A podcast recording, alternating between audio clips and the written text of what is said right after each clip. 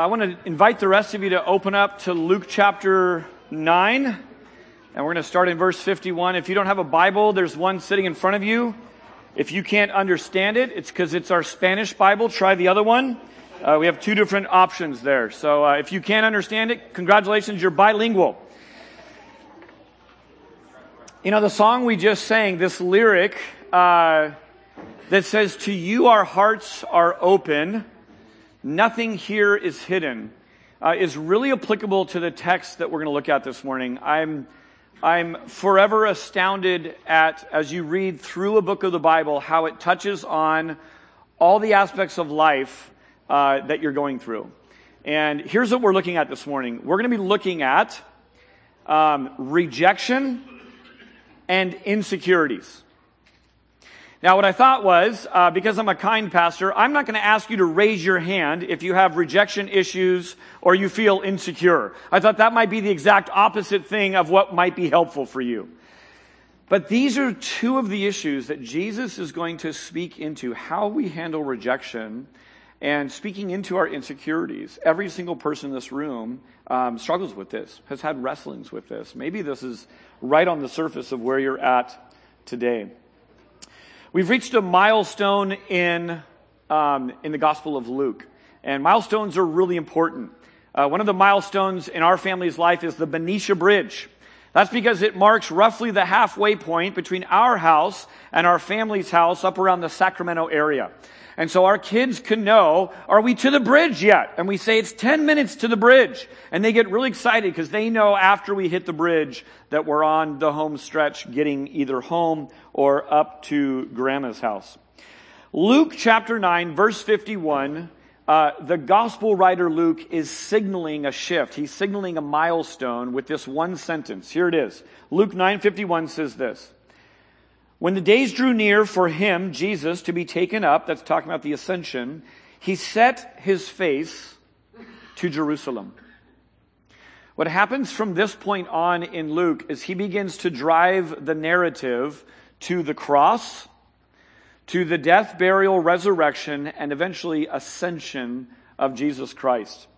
And it's marked with this idea of he set his face to go to Jerusalem. In essence, this is Jesus' turn toward home. It's the beginning of his end of his time here on earth. We've been looking for a few weeks now at um, some of the things that ail the church, some of the sicknesses that are pervasive in the church, and both those who are Christians inside the church and those who are outside the church can observe these kinds of, of sicknesses. And we sort of went up with this motif of a doctor's note that, that Jesus, as the good doctor, diagnoses, but also provides the cure. He doesn't just say, you're sick. These are things that are wrong. He actually prescribes the cure. So very quickly, over the last few weeks, here's the encouraging thing. The very earliest disciples, the first followers of Jesus, struggled with these things. And they had direct access to Jesus in the flesh, teaching them. And so as a disciple 2,000 years later that we struggle with some of these same things, it's kind of encouraging. Maybe it's discouraging because we haven't grown out of them, but we see ourselves in the disciples. So here's some of the things that Jesus has already been speaking into. He's been talking about not living by your own strength. Don't do ministry in your own strength. Walk by faith. He says this to his disciples, let these words of mine sink into you. It's not enough to hear preaching. It's not enough to preach. It's not enough to read. It's not enough to memorize. When a word sinks into you, it really transforms you. You not only listen to it, you heed the words. And Jesus says that's where life is. Last week we looked at two things. The disciples had pride. He said, trade in your pride for humility. Pride is never something I'm with, I bless. In fact, when pride's there, uh, God just kind of steps back. So you can operate in pride for a season, but eventually, uh, if he's not welcome, if he's not invited, he will just sort of step back from that. So he says to the disciples, trade in your pride for humility. And then he also talks about rivalry. He says, lay down the rivalry and competition. When you talk to people who are, uh, who are accusatory towards Christians, often they say, man, they can't even get along with themselves. One church is fighting with the church down the street. One ministry is arguing with another ministry. And what we looked at was we say trade in rivalry for, for cooperation. God is telling a large story. Jesus said this He says, I'm calling sheep that are not from this flock. That means there are Christians who don't operate just how Neighborhood Bible Church is. There are Christians who don't operate just how Western uh, middle class Americans operate. God's telling a very broad story, and so to be to be looking for that. Today, we're going to look at two more corrective things. These are attitudes that need adjusting, some assumptions that are just flat out wrong, and Jesus is going to speak into these. How do I handle rejection? And, uh, and then the whole idea of just our insecurities and wanting security, wanting to say, Jesus, I'll follow you if you can guarantee I won't have to dot, dot, dot. That's what we're going to look at. Before getting to those two very specific things, what I want to do is I want to give a brief introduction. In your notes, it just says Luke's travel narratives. What is Luke's travel narratives? Here's what it is. Luke 951 starts an almost 10 chapter section in this gospel that is unique to Dr. Luke as he writes. Um, Matthew and Mark take two chapters to go from Galilee to Jerusalem. When it says Jesus set his face or his time had come to go to the cross, they take two chapters to get there. Luke takes 10 chapters. Much of what we're going to look at over these next several weeks is unique to Luke's gospel. So it starts with this verse in 951. When the days drew near for him to be taken up, he set his face to Jerusalem. Now, I want you uh, to consider this. We're going to kind of take a road trip with Jesus here, and I want you to raise your hand if, as I begin to read this, you begin to see, yeah, this is sort of describing me. Okay? Anyone take a road trip this last summer? Anyone? All right. Anyone wish they had taken a road trip this last summer? Yeah, I love road trips. Let me tell you. Uh, let me let me give you a description. You see if you're this kind of traveler. If it is, raise your hand proudly, boldly, and leave it up. Okay? How many of you here are get there quickly, no bathroom stops, no unexpected detours because it will mess up the carefully planned schedule that I have allotted for this traveling? Okay? We got some bold, proud hands up. Leave them up. Now leave them up if you are married to or have offspring that are dilly-dally travelers. Isn't that beautiful? I got two hands that just went up. One guy had his hand up, he put his other hand up. I, so this makes for family interest, right? Families would be downright boring if we were all the same. I mean, this is what makes the family road trip so spectacular. Uh, these are the, these are, these are a whole different description of, of travelers. This is the person who says, we'll get there if we get there, but there are things that I need to stop and see along the way. To which the first kind of traveler says, what things? To which the dilly dallyer says, I don't know yet. But I'll know him when I see him. And when I see him, we're gonna, we need to pull off. Well, how long are we gonna stay? I have no idea. However long is necessary. There might be more things that I need to see there. Again, this, this makes for, uh, just really, really fun summers. Jesus fell into the second camp. What I want to show you is this. Here's sort of a, here's sort of a rough map of leaving Galilee up in the red area and his sort of meandering journey down to Jerusalem. If you walk that straight and purposefully uh, at a walking pace, I've never been there, but I'm taking Google Earth and other people who know such things, I'm taking their word for it, about three days. It's a three days journey by walking. Jesus takes much longer. And what I want to do is I want to just sort of uh, lay out this idea of a travel narrative because we're going to be on the road with Jesus here uh, for about for about ten chapters. With Jesus, with with the ascension of Jesus, Jesus going back home looming, it says Jesus set his face. Now, I used to love going horseback riding. I still do. I just don't do it very much. Um, and, uh, and my mom used to take me to a place in Half Moon Bay. And we would go horseback riding. We'd ride along the cliffs and then we would kind of go down this, uh, this little trail. And about as soon as we hit the beach, we would, we would make a right turn back to the stables. And do you know what happens when horses make the turn back for the stables? They set their face toward the stable. It is very hard to dissuade a rental horse to turn left, to turn right, or to slow down. In fact, one time, my older brother, he's not as good of a rider as me, I watched him right away, and all I saw was the back of him doing this. And I was like, wow, my brother's being kidnapped by a horse. I mean, I didn't know they did that. That's incredible. That's because that fa- that horse had set his face toward the stable. One time my mom had me on the way home, quite on purpose. She said, I want you to go up and around that tree. You know what she was testing? She was testing to see if the horse was in control of me or if I was in control of that horse. And I'm still proud of this moment. I was able to make that horse who had set his face for the stable to turn around and go back the other way.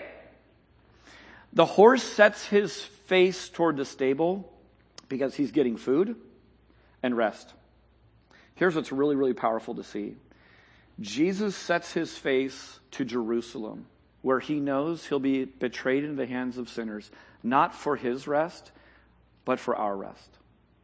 Jesus sets his face to Jerusalem, not so he can feast, but so that we can be welcomed into the table of God as beloved sons of daughters. For our feasting, it is an act of sacrificial love that Jesus sets his face. And as the anointed one of God, he will not be deterred to the left. He will not be deterred to the right. But here's what's interesting, and I want to highlight. He's not in a hurry. He could have gotten there in three days. And so we learn from the master teacher, what is he teaching us, even on the road, even once he turns his face to Jerusalem, what is he teaching us along the way? If you're taking notes, you can jot, you can jot these three things down. Certainly there's other things, but these are some things that I, I found really interesting. One is this. We can learn from Jesus, not just from the specific accounts, but just from the pace. From his pace. What he does this is one who's working, who's walking in perfect rhythm with the, as, as Father, Son, and Holy Spirit, and he has time for people. He takes time for people. In fact, most of who we will meet in the next 10 chapters are strangers. So he takes time to interact with people. Some people are approaching him. He's a nomad rabbi with an entourage, so people come up and say, Hey, teacher. And he stops and takes time. Other times he seeks people out and he calls out people. And we'll kind of see that as we, as we move forward. But one fascinating thing is just to see his pace. We also can learn from Jesus by the language and methods of speech that he uses. Here's what we'll see for the next 10 chapters. There's almost no formal teaching or preaching. Did Jesus teach in formal settings exactly like we're doing now? Not quite exactly, but yes. His very first act as a public, uh, as a public act was to preach in his hometown church, right? So he taught in formal settings. What we'll see for almost 10 chapters is a lot of conversation. Jesus told a lot of stories. One thing about speech is we know this as parents. There are times we formally sit down and teach our parents. People ask me sometimes, there's sort of a assumption that if you have a large family that you make your clothes and you're homeschoolers. Um, and that's not really true. We buy our clothes. Um, and, and, but, but, but when people ask me, are you a homeschooler?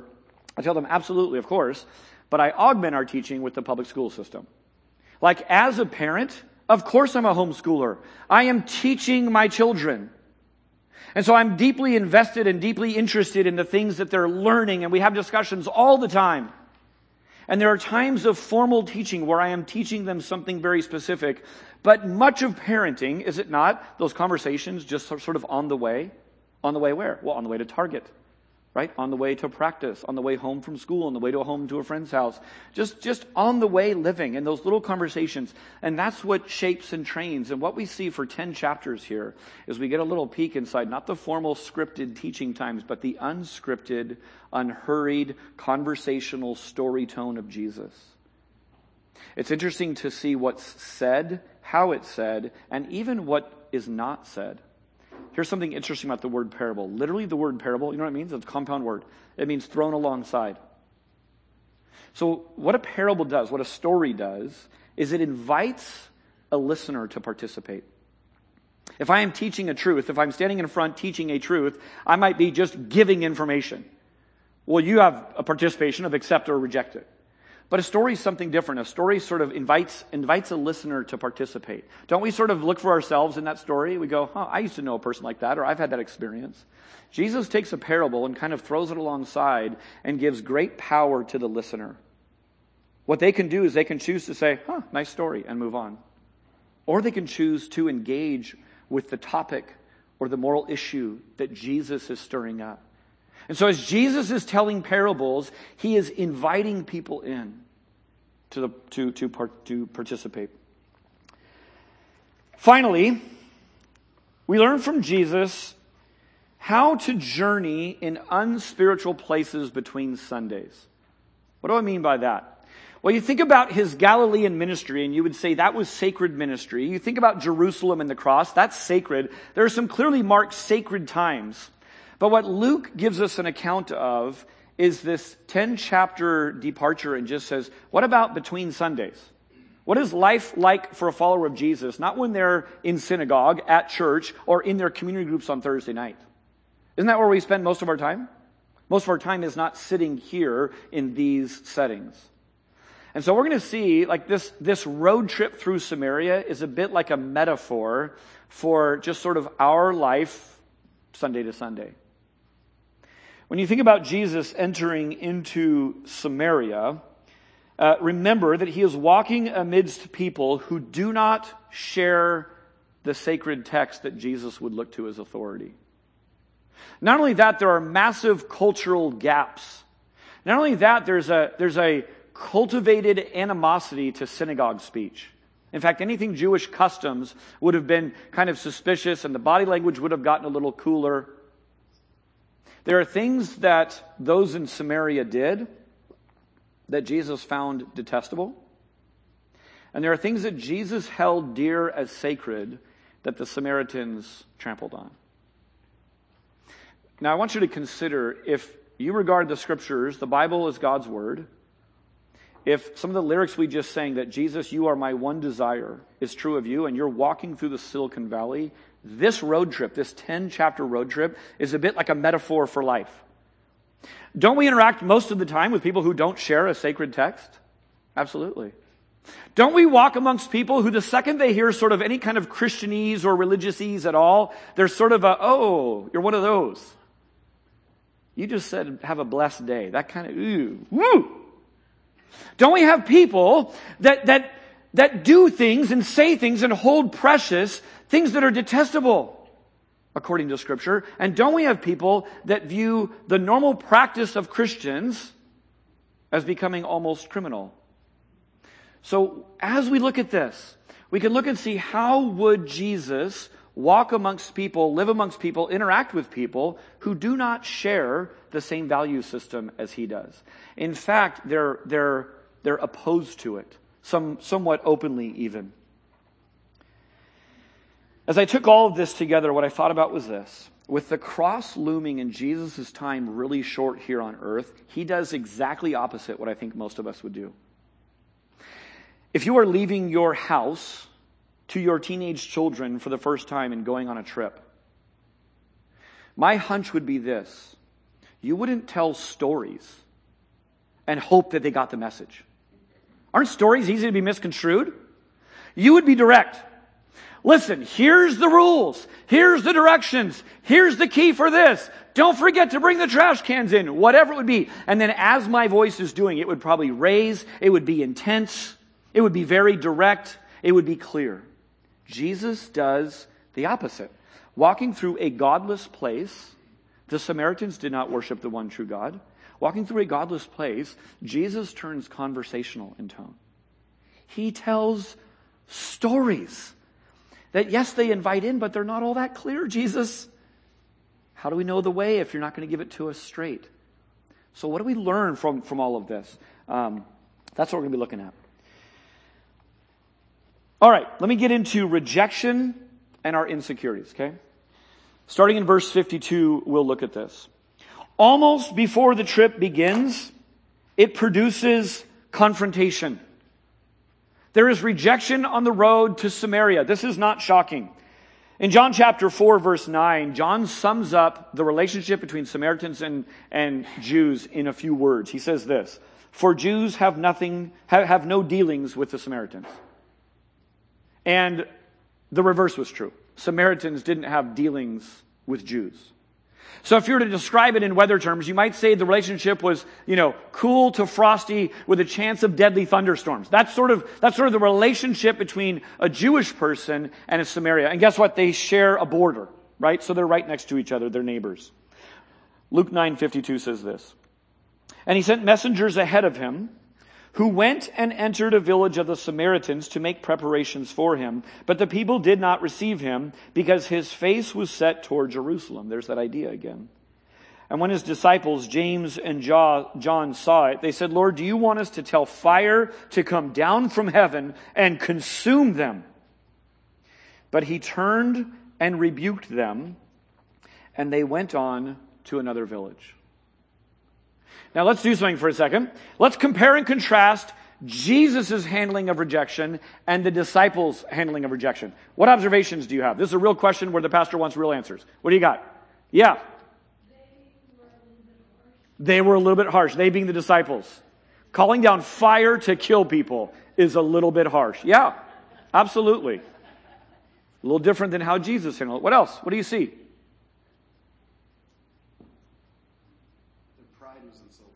Their pride was insulted. Yeah. We don't totally know this. I, you know, was this a personal slight? Was it racially motivated? Was it theologically motivated? My answer would probably be yes to all of that. But clearly, they were in retaliation mode. Yeah. What else? Jesus chose not to punish them for something they needed. Yeah. In fact, what was his what was his action? Move on. Yeah. Anything else? I thought about this. Both Jesus and the disciples wanted to teach a lesson. The disciples wanted to teach those Samaritans a lesson. I think Jesus wants to teach a lesson. They are worlds apart. The, the, the material that they're trying to teach and get across is worlds apart. Now, if you are a parent or you have parents, that's everyone in the room, uh, then your parents either said to you or you have said to your kids, what were you thinking? Sometimes we just do stuff that our, our parents just go, what on earth were you thinking? Not long ago, World Magazine reported this guy that, um, that had in his checked luggage at a flight at the Washington Baltimore airport a shoulder missile launcher. In his checked luggage. I've got a military guy nodding his head right now. He's like, yep, that sounds about right. This guy was an active military uh, person. He found this in Kuwait on the battlefield. And he thought, I know, I'll just check this through the luggage. Now, aren't you glad James and John didn't have access to this? They're like, let's fire this thing up and just blow some Samaritans away. What were you thinking? Checking a missile launcher through your luggage. I, I have a sense Jesus just, I mean, it says he turns and rebukes them, meaning the disciples. What were you thinking? That is not the plan. I'm the good doctor. I have come to help and heal sick people. I've, I've come to, if they don't trust me as their doctor, I don't wipe them out. That's not the plan. That is not the way of the kingdom. That's not what I am teaching. I think you would agree with me that we live in a retaliation society. Much of the battlefield happens on screens. One network is battling another network about what they say and what they, and what they do. Uh, people have Twitter battles all the time, right? Don't Twitter battles sometimes turn into real life and death situations? Yeah. The words and opinions we say. If someone posts something publicly uh, uh, uh, against someone, that person feels the need to, to retaliate and sort of get, get a jab back, right? We live in a retaliation culture. Listen to James, brother of John, uh, chapter 120. It says this For the anger of man does not accomplish the righteousness of God. The anger of man does not accomplish the righteousness of God. He goes on to write this in chapter 3. But if you have bitter jealousy and selfish ambition in your hearts, this is not wisdom that comes down from above. What did the disciples have earlier? We just talked about it. They had uh, selfish ambition and bitter jealousy. And then James goes on to lay out these three adjectives about what that kind of wisdom is. That wisdom is earthly, spiritual, and demonic. What earthly, spiritual, demonic wisdom produces is bitter jealousy, rivalry, tribalism, and vengeance. Then he contrasts in verse 17. He says, But the wisdom from above, catch this, is first pure. Now listen to these adjectives. Then peaceable, gentle, open to reason, full of mercy and good fruits, impartial and sincere. Here's the question that came to my mind Is sinful anger with wisdom that is earthly, unspiritual, and demonic? Or in sinful anger, how often do people call down the vengeful judgment on, of God on those who reject Jesus or them? Who was being rejected ultimately? The text says they wouldn't receive him because Jesus had set his face toward Jerusalem. Ultimately, the Samaritans were rejecting Jesus. As Christians who are called to bear witness of the good news of, of Christ, we are regularly and often rejected. Jesus offers this other way than retaliate. He says, move on.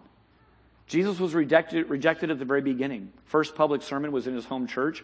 They went from like being wowed by him. Wow, this guy can preach. Who knew? He's a carpenter's son. To sometimes between then and the fellowship lunch at the end, they're trying to kill him. Then he's rejected on the cross. In fact, the gospel writers take note of judges, professional executioners, namely Roman soldiers, who are marveling at his lack of retaliation. There was something supernatural about the way Jesus died. He did not retaliate in the way that people normally retaliate, and it was taken notice of. Now, Jesus had already rebuked demons and storms, and now he turns to rebuke his disciples. His disciples are displaying demonic anger, vengeance to people. When you take pride and when you take rivalry and you add vengeance to it, it turns deadly. And what Jesus is doing is he's correcting the misassumption, the wrong assumption that this is how we do things. And I think disciples 2,000 years later are still needing this lesson. Is there a day of judgment coming? Yes. Is there wrath to avoid? Yes. Are we the judge? No. Today is the day of salvation. Think Noah before the rain starts. Noah before the rain starts is a proclamation of good news. There's salvation. It requires trust. There's rain coming.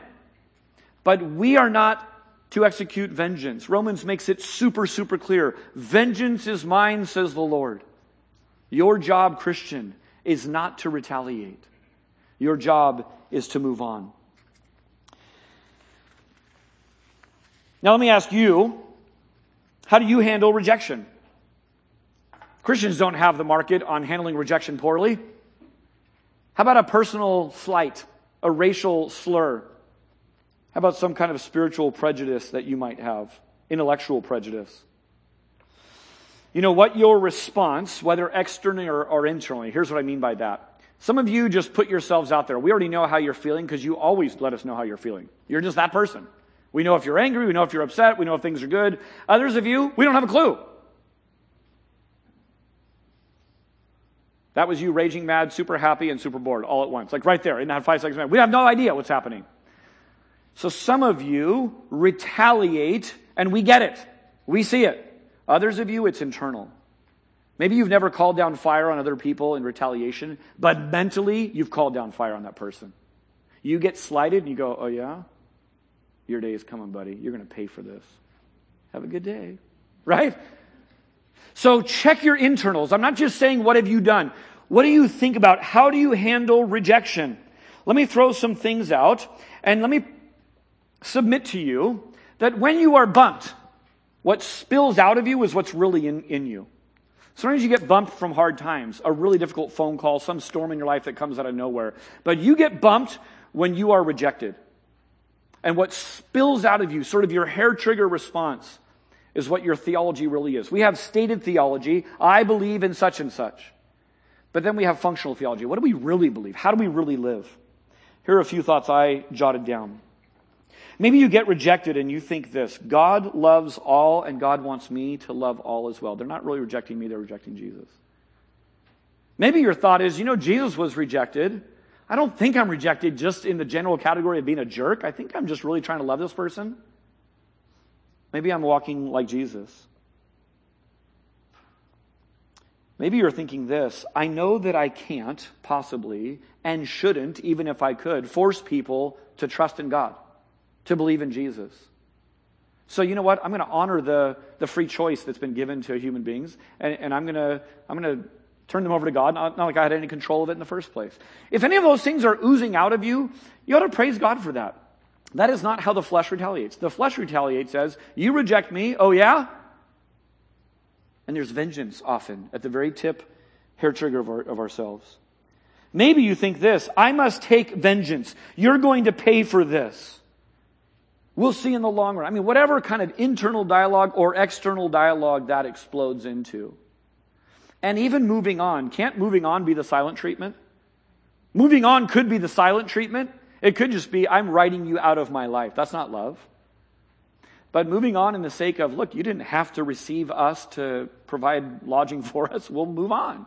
We're not going to stage a protest and plant ourselves here and make you come around to us. So it's not just rejection that Jesus wanted to correct, but also our insecurities. Let's read on. Verse 57 says this. As they were going along the road, someone said to him, three people, I will follow you wherever you go. And Jesus said to him, foxes have holes, the birds have, the birds of the air have nests, but the son of man has nowhere to lay his head. Person number two, to another he said, follow me. But he said, Lord, first let me go and bury my father. And Jesus said to him, Leave the dead to bury their own dead. But as for you, go and proclaim the kingdom of God. Yet another said, I will follow you, Lord, but let me first say farewell to those who are at my home. Jesus said to him, No one who puts his hand to the plow and looks back is fit for the kingdom of God. What Luke's done is he's grabbed a little assortment of people and they were either invited to follow Jesus or they proclaimed, I'll follow you, Jesus. And he sort of puts them together. And what we see is this Jesus is laying out the expectation of what it means to follow. He's outlining uh, here's what it means to be a Christian, here's what it means to be a follower of mine. And he's making the expectation really, really clear. I want you to imagine for a minute that you're talking with someone. They ask about your spiritual life and they say, uh, man, I feel this burden of sin. I have not know what to do with it. What should I do with it? You, you, you preach Jesus to them. You preach forgiveness to them. They say, man, I want that. I want to lay my life down and follow Jesus. In fact, I'll follow Jesus wherever he goes. If I'm supposed to quit my job and go move to be to, uh, a missionary in Africa, I'll do it. Put yourself in that situation. How do you respond? I think many, many people, I think myself included, would be this. We live in a very post-Christian city. Am I right? If I read my Bible at Peet's Coffee tomorrow morning, I don't get people going, right on, brother. Any of that. I get suspicious looks. Um, we actually had one of our community groups have eggs thrown at them recently because they were just having a Bible study. Um, we don't live in the most Christian friendly space. If someone were to say, man, I'll follow Jesus, I want that, I will follow wherever you, we feel like this, fishers of men, right? I got one! And we want to reel that person in as quickly as possible. And, and just, and just like, I think you're supposed to sign a card or something. Let's get you signing a card. Let's, let's get you into a church. Let's get you into a class. Jesus does something totally different. He actually speaks to the cost. Think back to your own conversion if you're a Christian. Were you laid out cost and benefit? I think the tendency all through my childhood was to tilt towards benefit. Here's what you get in following Jesus, and the cost is somewhat minimized. We don't want to turn people off. We don't want to discourage people.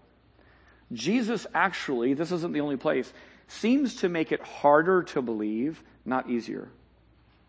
What is he doing? He is setting out expectations for the road trip. If you go on a road trip and you think it's one thing and it's something else, it's going to be a pain a few miles in. Jesus is lovingly being honest by laying out the truth of what it means to follow him. One of the great joys of my life as a pastor is I get to stand with people on their wedding day. And if I ever have a bride and groom that are talking about the wedding either in pre-marriage uh, counseling sessions or on the big day, I expect their mouth to be sort of dry. I expect them not to always be able to put together cohesive sentences. I expect them to have like little heart palpitations and not knowing what's wrong physiologically with their body. I want a nervous bride and groom.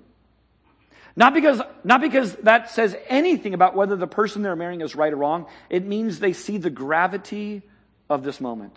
They are making a lifelong covenant decision to stay married to this person. You know who I'd be terrified about? The cavalier bride or groom. Let's get this thing going. Let's get the wedding going. Let's try marriage. I've tried dating in these other ways. Let's see if marrying one of these can help. Man, that, I, I, whoa, what? Like, I will not be a part of that wedding. I want you nervous because this is a huge decision to follow and be faithful for a lifetime. What Jesus is weeding out right at the beginning is those who are like, man, I've tried other things. Let's try, let's give this Jesus a try. And he speaks to three things that I, I just, they are so pertinent to today. These are insecurities that are the very place God calls us to trust him. You look at the first one. The first one, Jesus is saying this about the expectation. You follow me, don't expect a nice, safe home. Jesus was homeless. He didn't have a nice, safe home.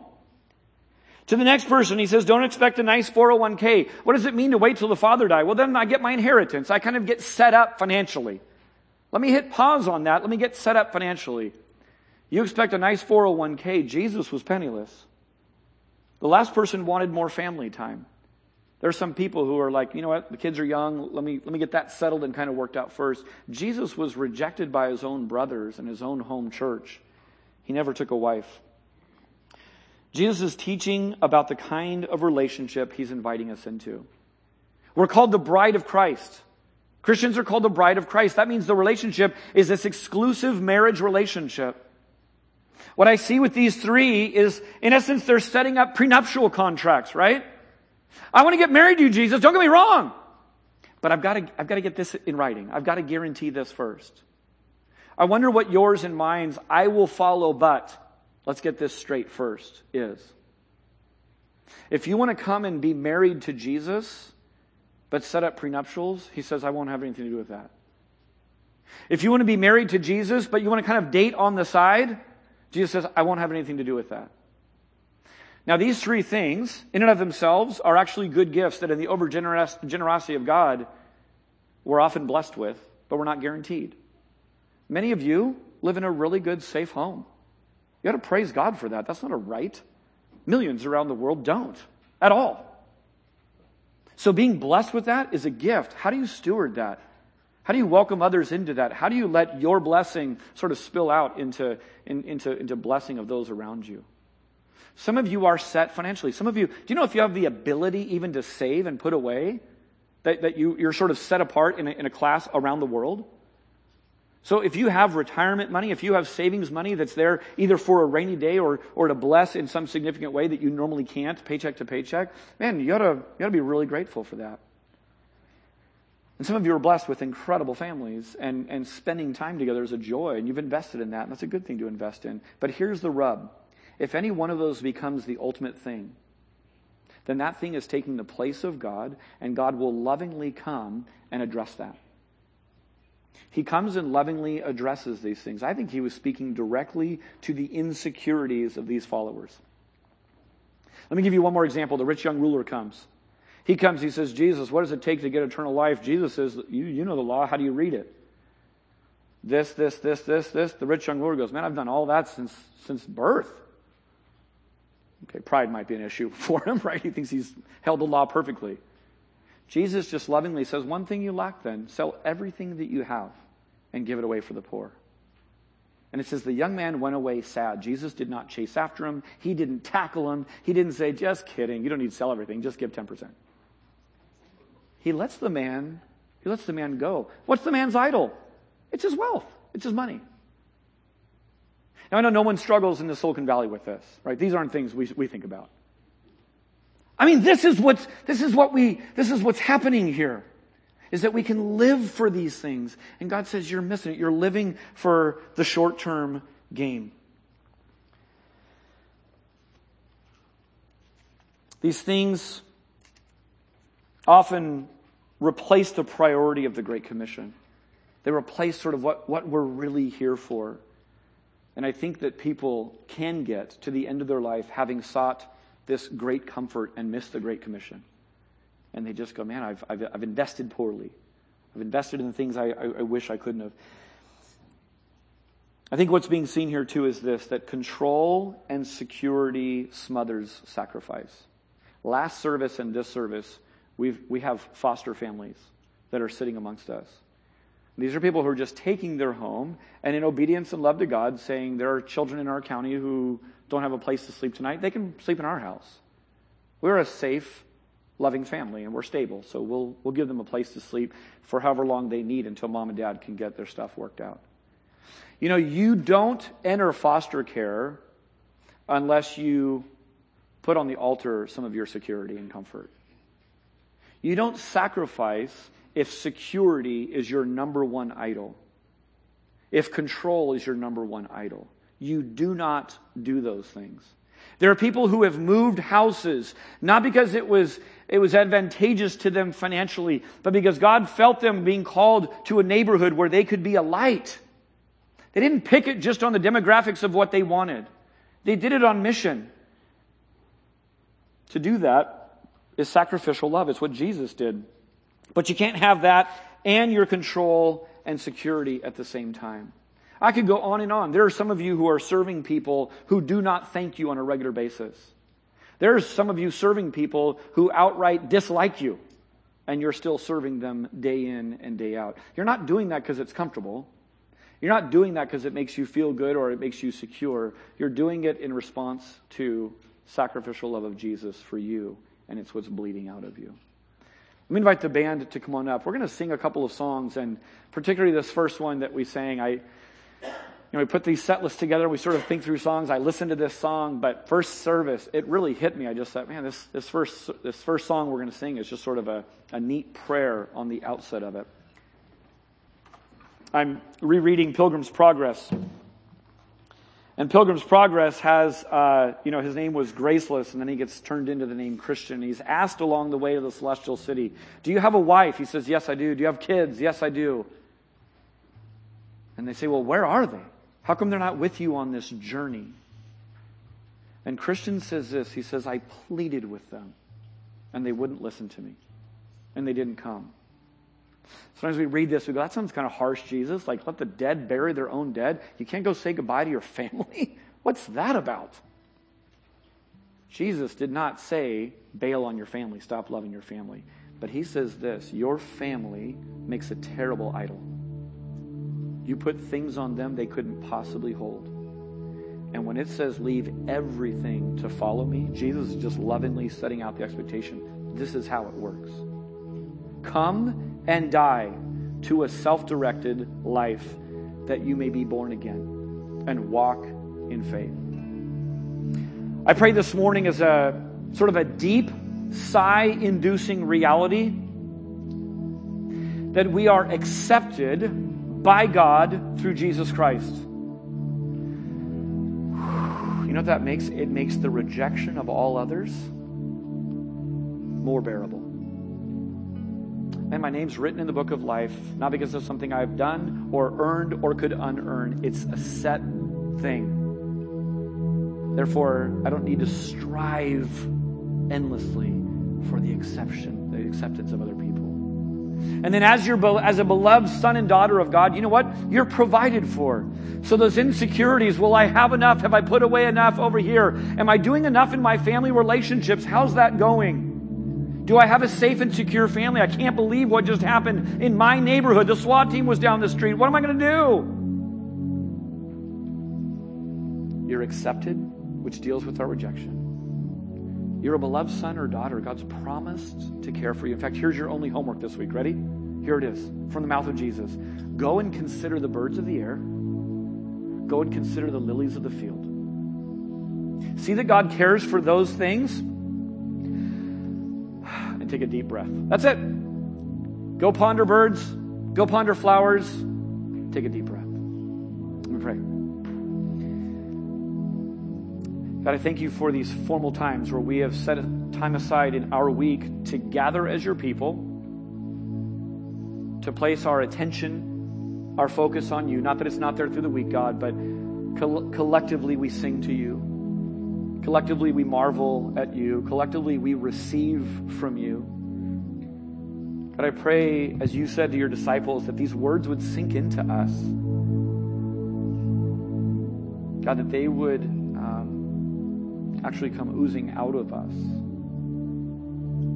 Thank you, God, for how you have established relationship with us, revealed to us who you are, and that you provide us. God, I pray we would be the most contented, most joyful, people on our block because of your great love and provision.